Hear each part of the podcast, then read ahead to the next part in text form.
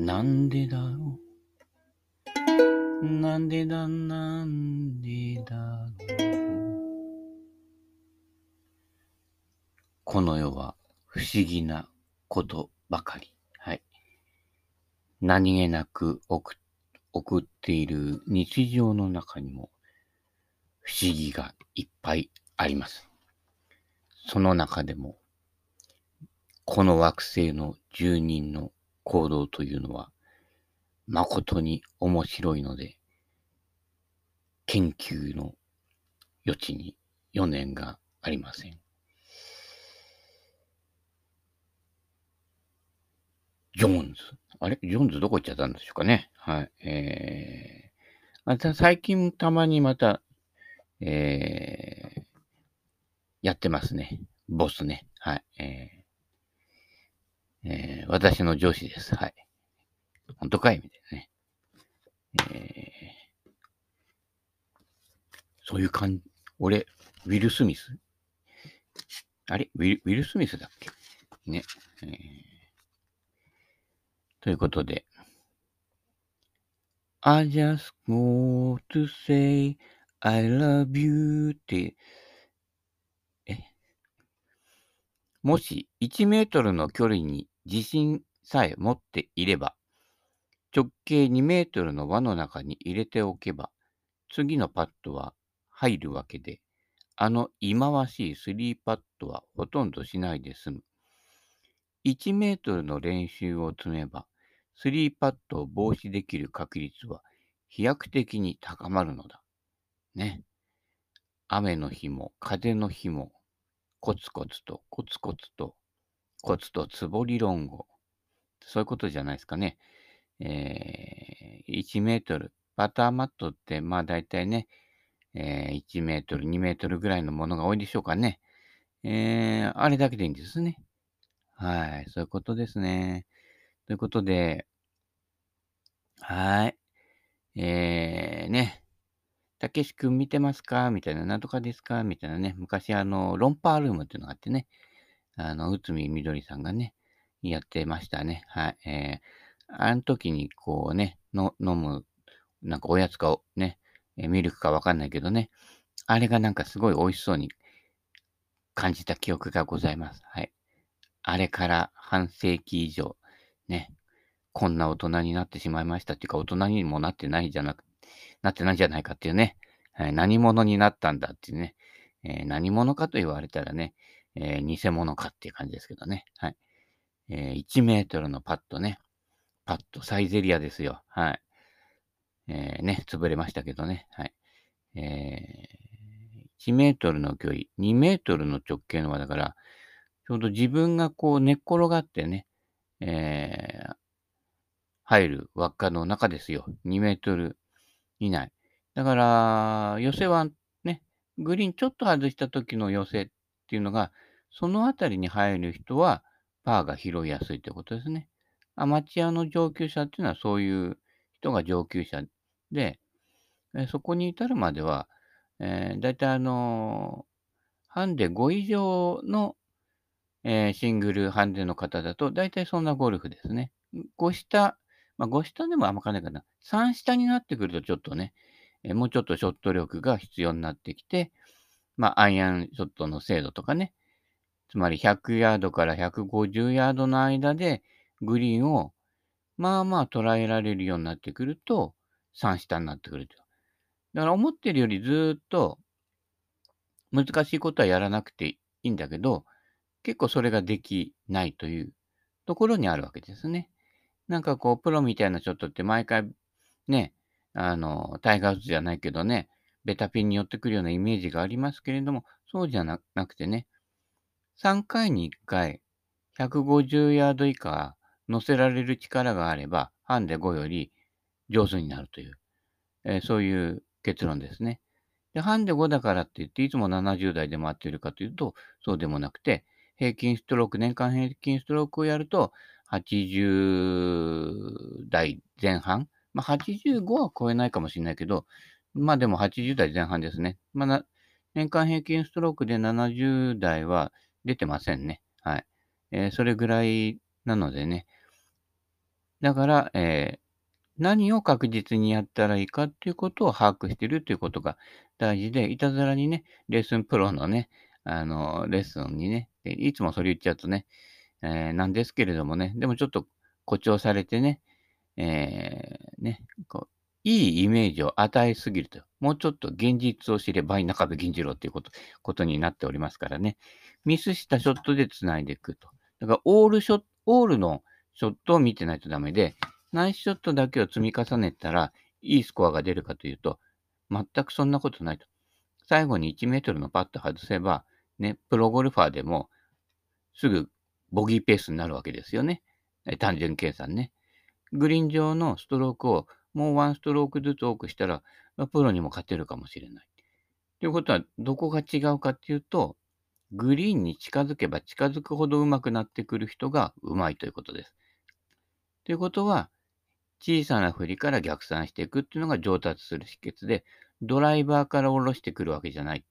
ね、パッティングから上に上げていくっていう発想になると、あっと驚くため頃でね、あれあれこの間まで俺勝ってたのにいつの間にか勝てなくなっちゃったよって、そういう逆転現象が起こりますのでね、下克上を起こしてくださいね。えー、ね、生半可に上手い人がね、ちょっとこうね、えー、の態度でかかったりしてね、いやらしい人がね、よく風呂場なんかでね、いやーなんかあそこダボっちゃってよ、さんじゅうだい逃しちゃったよなんて大声で言ってるやつね、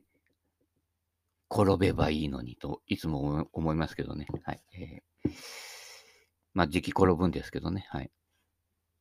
いちメートルのパットの練習に精を出そう。ね。そういうことです。にひゃくはちじゅうヤードのドライバーもワンストロークならさんじゅっセンチのパットもワンストロークということですね。はい。えー、中部さんが言う一番難しいって言ってるのはパッティング。えー、不確定要素が入るからと。ね、ずっと転がっているうちに芝の影響ね、とかはね、微妙な流れでね、変わるわけですよ。さすがにね、細かいところまでは読み切れない。だからこそ、ね、自信をつけるために、限りなく練習をするわけですね。はい。そういうことですよ。部屋、それは部屋の中でね、できますのでね、全天候型でね、エアコンの効いたところでね、やってみてください。結局、えー、これでね、中部銀次郎の言い分がね、えー、全部終了しましたね。えー、最後の最後にいちメートルのパットっていうのが出てくるんですけど、結局はそこから始まると。いちメートルのパットを練習したら、そのいちメートルのピッチショット。ちょっとだけそ空中飛ばして、ね。あと転がして、いちメートル。同じいちメートルを入れると。で、それができるようになってきたら、ちょっとだけ距離伸ばしてみて、パターマットの端からにメートルのね、をコロコロコロっと転がしで入れてみるとかね。はい。もう、ウェッジで上げて止めるなんて、まださらにずっと先ですよ。はい。まず、そのランニングアプローチで、えー、カップインできる確率を高めるということですね。で、同じところから、ウェッジで打ってみ。球散らかるから。縦距離多分合わせられないと思う。あの、短い距離のウェッジっていうのは、ビュンと振った時よりも、フェースに球が乗らないと。で、あの、昔のツーピース、硬いツーピースとかね、あるいはバラタカバーの柔らかいね、えー、ロイヤルマックスとかでね、比べてみるとわかるけど、カバーの硬さとか滑り具合、摩擦でね、えー、短い距離のアプローチは非常にち出玉が違ってくるということですね。硬いボールだと、フェースの上を滑って、どちらかというと高い球がいきなり出る傾向がありますね。で、ロイマみたいなネトッとしたね、昔の練習場のボールだと、えー、くっついてくるので、低い、低いけどスピンがかかるという球になるということなので、ボールのこの表面の材質によってもかなりね、短いアプローチって結構影響を受けるんですね。だから、そ, そういったことを気に留めないで、こう、ただボケっと打ってるだけじゃちょっと脳がないということですね。で、距離合わねえよってね。それはそうですよね。いろんなボールでね、拾ったボールでやってる場合っていうのはね、その拾ったボールによってね、ディーワン だったらね、えー、進んで飛んじゃうみたいなね。だいたい硬いボール、飛び系のボール、表面が硬いボールっていうのは滑るのでね、思ったよりポーンと飛び出しちゃったりとか、スピンがかからないと。高くは上がるけどスピンがかからない。ね。なんか汚ねえな、これ、なんだこのボールみたいな感じで、ネトッとしたやつだと、意外とスピンかかってピタッと止まると。止まりすぎて、こう、ショートするっていうね、逆の現象が起きてきたりするんでね。えー、そういったところも注意してみると、えー、ボール選びも面白くなってくると。まあ、今時のね、ツーピースはそれほど差がありません。やっぱり、飛ぶことをメインにしてますので、えー、糸巻きボール使ってみるとわかるけど、にメートルのパッティングでも転がる分量が異なると。だから、速いグリーン苦手っていう人は、糸巻きボール使ってください。転がらないから。だから、その分、しっかり打てるっていうことですね。ね。ボールで調節するっていうのもね、ありですからね。はい。まあね、競技ゴルファーとかはね、いろいろルール規制もあるのであれですけど、ね、我ら、俺らね、素人ゴルファーで遊びでやってる分にはね、いろいろ試してみると、自分にとって使いやすいボールが、必ずしも巷で飛ぶ飛ぶって言ってるボールじゃないっていうことですね。えー、残念なことにね、オービー ゾーンね、たまに行くとね、最近はたまに な, になったんですよ。まあ、それは飛ばなくなったからなんですけどね、プロ ブイワン がね、いっぱい落ちてます。ちょっといいコースはね。で、それなりの庶民コースに行くと、本間の ディーワン がいっぱい落ちてますね。えー、傾向が、えー、ありますけどもね、えー、その他のボールもね、面白いなんでね、使ってみてくださいね。はい。ということで、中部銀次郎が終わりましたので、次は、どちらに行きましょうかね。ということで、この間仕入れたのにね、中部さんのさらにまた大先輩にあたりますが、ボギー・ジョーンズ。あ、ボビー・ジョーンズね。はい。えー、私がボギー・ジョーンズですね。はい。えーボビー・ジョーンズ、ゴルフの真髄というね、はい、本がね、えー、にひゃくえんでね、仕入れましたけどもね、えー、そこにもね、いろんなことが書いております。はい。えー、ここの帯のところにね、なんとジャック・ニクラウスのコメントがあってね、ジョーンズは、ゴルフの初期の時代やその当時の選手とのつながりを我々に感じさせ、ゴルフという素晴らしい伝統との一体感を持たせてくれる。一言で言うならば、ジョーンズはゴルフの真髄というべきものを体現していたのであるとね、えー、ジャック・ニクラウスがね、えー、文を寄せておりますけれどもね、ニクラウスが若い頃ってね、子供の頃ね、やっぱジョーンズに憧れるわけですよ。でね、あの、アマチュアでいようかと思ったんだけど、やっぱ、そういう競技にね、出続けるにはね、こうやっぱプロの、えー、環境の方が、えー、よろしいということでね。だから、あの、あ実はジャック・ニクラウスっていうのは、にじゅっせいき最大のゴルファーでありながら、マインドはずっとアマチュアであったというね、そこが素晴らしいところですね。はい。言, 言っちゃなんだけど、俺はプロなんだっていうね、プロ意識を持ってね、えー、銭稼ぐんやっていう人が意外といけてないっていうのはそういうことですね。どうしても浅くなるんですね。はい。まあね、稼がにゃいかんっていうね、言うんでね、杉原さんなんかはね、えー、やったけど、あれ、あの人はね、結構ね、口で言っているのと、思っているのと、表情が結構ね、別なんですよ。ね、あの、知り合いの方でもね、えー、生の杉原照夫さん知ってる方もおりますけれどもね、結構ね、なんて言うんでしょうかね、皮肉屋さんっぽいとか、ことがあって、ところがあってね、こう、なんかこう、真顔でね、え、笑っていいのっていう冗談をね、ブチッと言うわけですね。ぐさっと刺さるわけですけどね。えー、その辺がね、こう、杉原さんのね、面白いところですよね。えー、なかなかね、ああいうこう、芯のある強い人が最近ね、いなくてね、みんなあのね、えー、コメントにしろ何にしろね、無難なところを言ってね、ねあそうですね、なんとかですね、優等生の返事が多くてね、えー、お前らコピーかいみたいな感じがしちゃってね、えねまたそういうのやとね、バットマークつけてね、発言撤回しろみたいなね、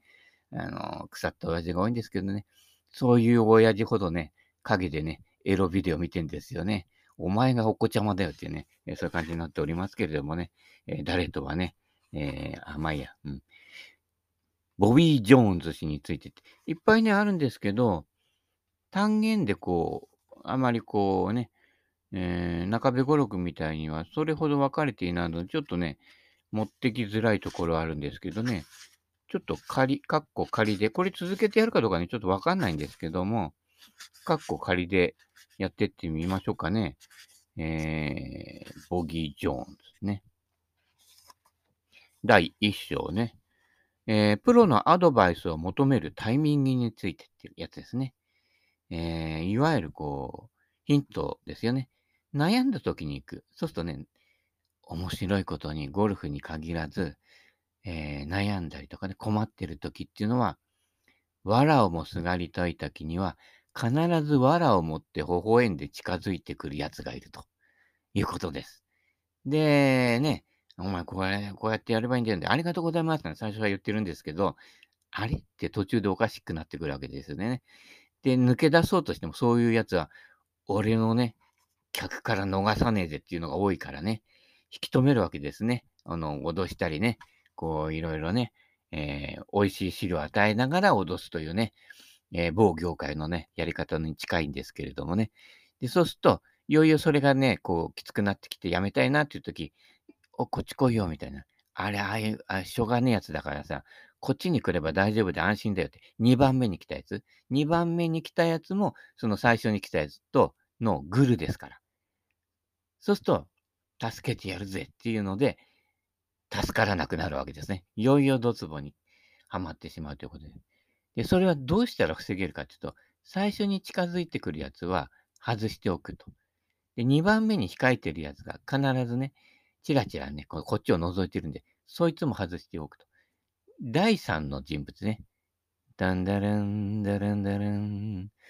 ダンダラン、ダランダラン。だいさんにいるやつがなかなかツボを得てることが多いわけですね。で、本当のことを知っている人っていうのは、押し付けがましくないと。でね、自分に、こう、実力がなかったり、本道から外れてる人っていうのは、こう、やっぱり人の方に目が向いちゃうのでね。で、第三の男っていうのは結構自分の方に目が向いてるので、ちゃんと自分のことをやってると。客引きやってないわけですよね。だから目立たないと。ね。一般的な客は、いや、これ飛びますよ、みたいな感じでやってくると、えー、どんなのって言ってね。しだかいに引き込まれちゃうわけですよね。これ打ってみて、みたいな感じで比べるとね、あの、しだかい効果っていうやつでね、ちょっとあの、セッティング緩くしといてね、お、すごいじゃないですか、にひゃくよんじゅうヤードですよ、みたいな。最近、こんな距離出ました、みたいな感じでね、えー、きゅうまんはっせんごひゃくえんのドライバー買わされちゃうわけですけれども、まあ、買わされちゃうっていうのは悪いけどね、まあ、いっかげつ以内にね、ゴルパーにね、売っちゃうわけですけれどもね、えー、そういうことでね、だいさんの男ね、結構地味にやってって目立たないところにね、こう目が向くかっていうのがね、結構大事なので、例えばワンヒントでうまくいくよって言ってるやつは、だいたい詐欺師ですね。はい。そんなもんでうまくいかないわけですよ。なぜかっていうと、連動で体が動いていると。この連動を教えてくれる人じゃないと、偽物ですね。インパクトでは右手を押し込めなんてね。で、親指症候群になっちゃってってね。親指症候群になってる人、もっと押し込めって言うから、そうするとシャンクが出だすわけですよね。そうすると、その親指症候群でとね、シャンクをまた そ, その人は分けるわけですね。じゃあ次はシャンクの直し方ねって、それでずずずずずっとね、ずっとうまくならないから、ね、教える方も客に困らないと続けてくれるわけですね。うまくなっちゃったら、さようならされちゃうのでね、えー、さようならが温かいみたいな感じになっちゃうわけですからね。そういうことです。えっ、ー、と、私なんかがね、こう心理の方でやってたやつで、引きこもり支援っていうのをやってるんですよ。やってたんですか？やってるの？やってるの？やってるみたいですけどね。えー、そうすると、引きこもり支援グループね、結構ずっと続いているところがあるんですけど、なかなかね、こう、うまくいってないところ、ね、親子関係がうまくいってないところとかね、ずっとお母さんたちが相談 し, しに来るわけですよ。で、子供は来ないのね。あの、お母さんのグルだと思ってるからね、俺を引き出そうとしていてね、えー、どっかね、トツカヨトスクールかなんか連れてかれちゃうんだみたいな。で、怯えて部屋にいるわけですけれどもね。私なんかやってるところは、ほとんどが当事者。親が来ても、親が馴染めない。ってことは、親の価値観、概念とは違う、いわゆる普通の大人じゃない大人がいるわけですね。まあもちろん私のことですけれどもね。そうすると、うちの親父とだいぶ違うなってなってくるわけですね。そうすると子供の方で、ある種の軽いカルチャーショックから始まるわけです。こんな大人がいたんだって、大人になってないけどね。そうすると、最初は無口だった子が、すげえ喋るようになると、そうすると自分の中のいろんなものがこう、受け入れられるっていう感覚を持つわけですね。そうすると、勝手に、あ、どこどこ行ってきました、みたいな感じで言うんだわけで。で、その、その後にだんだんね、なんとかにちょっとこう面接行ってきたんだけどね、落とされましたとかいろいろ始まるわけですね。もうそうしたらもう自立早いですよね。ということでやっぱりね、引き止める人っていうか、なんとかそのこう正義の活動をやってるんだっていうね、前面に打ち出してるところほどうまくいかないっていうのは、客が逃げちゃうから。ね。まあうちはもちろん金取ってないからね、ボランティアでやってるわけですけれどもね。で、そういった子が結構何人も来てて、で、みんな自立しちゃうのね。あ、どこどこで働き始めましたみたいなね。あるいは障害者支援施設だけど、あの、時期安いけどね、あの、なんとかやってますみたいになってくるわけだよね。そうすると、次の展開にね、引きこもってる状態から移っちゃって、そうすると会がね、成り立たなくなるね。そして誰もいなくなったっていうね。そういうことですよ。つまり、上達を本当に請負人で請け負ってる人っていうのは、メンバーが変わっていくはずなんですよ。ところがずっと同じ取り巻きでね、こうね、言ってみれば派閥化しちゃってるところっていうのは、取り巻きになっちゃってるわけですね。はい。よくいるよね。ちょっとカリスマ性がね、見せてるところにはね、ずっとその、ね、小判ザメみたいにひっついてるのがいてね、こう、カリスマさんを盛り上げるわけだけど、もうそうなっちゃうと、もうそこはこう死んだ、死んだ団体になっちゃうわけですね。常に入れ替わっていると。もうすぐ卒業できるって。それがこう、まあいい、いいプロっていうのかな。まあ、銭取る、銭取らないに関係なくね。で、心の世界に関して言えば、値段の安いところほど信頼性があります。あ、単純です。はい。シンプルなことになっております。はい。気をつけてくださいね。まあ、ボランティアとか言いながらね、あのね、よくね、エヌピーオー ってね、ここだけの話ね、結構なんかの隠れ蓑にされちゃうことが多いんですよ。あの、いろんなね。実はその後ろでやってることがあったりとかしてね。えー、なんかこう、ちゃんとね、こう報告してちゃんとやってるよみたいな感じで見せているところほど意外と危ないと。ね。あの、ホームページが綺麗なところほど怪しめということですね。あの、だいたいあの、健康食品のホームページと同じ形のホームページを採用しているところはパクリなのでね、気をつけてくださいね。はい。えー、今からさんじゅっぷん以内ですね。はい。今からさんじゅっぷん以内にアドバイスを受けると、親指症候群がなくなります。なんてね、なくなりません。私もね、ジュニア時代の癖を直すのにじゅうねんかかりましたからね。それを身につけた年数分だけかかると思ってください。それぐらいじっくり取り組む感じで、ね、寄り添ってくれる人は、いいアドバイザーですよ。はい。なかなか治らないんですよ。はい。で、そこに根気よく付き合える方っていうのが、まあ、人間としてもね、あの、よろしいんじゃないかなと思いますけどね。はい。俺の教えが聞こえない、聞けねえんだったら来るな、みたいな感じのね、えー、某、誰々なんてね、言えますけれどもね、えー、そういうことやっちゃうと、だんだんね、やばくなってくるわけですけれどもね。えー、ね。お山の大将なら、小山の大将になっちゃってね。はい。えー、ややこしくなるわけですけれどもね。えー、人はね、その自分の心の状態に近い人を寄せ集めるというね、えー、引き寄せの法則なんてありますけど、えー、私からするとそれ引き寄せの法則じゃなくて、吹き溜まりの法則ってやつですね。えー、同一方向の風を吹かせてね、えー、このね、えー、ビルの隅っこの方にね、えー、枯葉が集まるみたいな感じになってね、えー、そうするとね、こうね、地味猛量になっちゃうわけですからね、えー、吹き溜まりにならないよね、風通しよくね、えー、常にメンバーが変わっても当たり前だよみたいな感じでね、どんどんこう上手くなって、ね、どんどん卒業してってくださいねっていうわけですよ。はい。えー、そういうことが、えー、いいインストラクターじゃないのかなっていうことですね。ボビー・ジョーンズの言葉。元より最高のインストラクターといえども、一回のレッスンだけではスイング全体を作り上げることはできないばかりか、スイングを全面的に改良することさえも不可能だ。by ボビー・ジョーンズということでね。はい、えー。とりあえず、ちょっとボビー・ジョーンズにちょっと入ってみましたけどね。まあ、全, 全部バーってね、流し読みしたんですけど、ちょっとセベケンさんとは違う見解とかね、さすがにちょっと昔のゴルフ場の環境とか違うところがあったりしてね、えー、そういったところは時代で変わっているものもありますけれども、えー、基本的な精神っていうのは、こう、やっぱり一貫していってね、そういう文化伝統とかね、いろんなものを大事にして、総合的にゴルフを見るというね、ことの大切さっていうのが説かれていますのでね、より深く、えーえー、より楽しく、中部さんも言ってましたけどね、そういうふうにゴルフを楽しんでいただけたら、いろんな人にも楽しさとかね、伝わるし、ね、パーシモンクラブね、えー、ゴルパで捨てられちゃうようなこともね、なくなると思いますので、ね、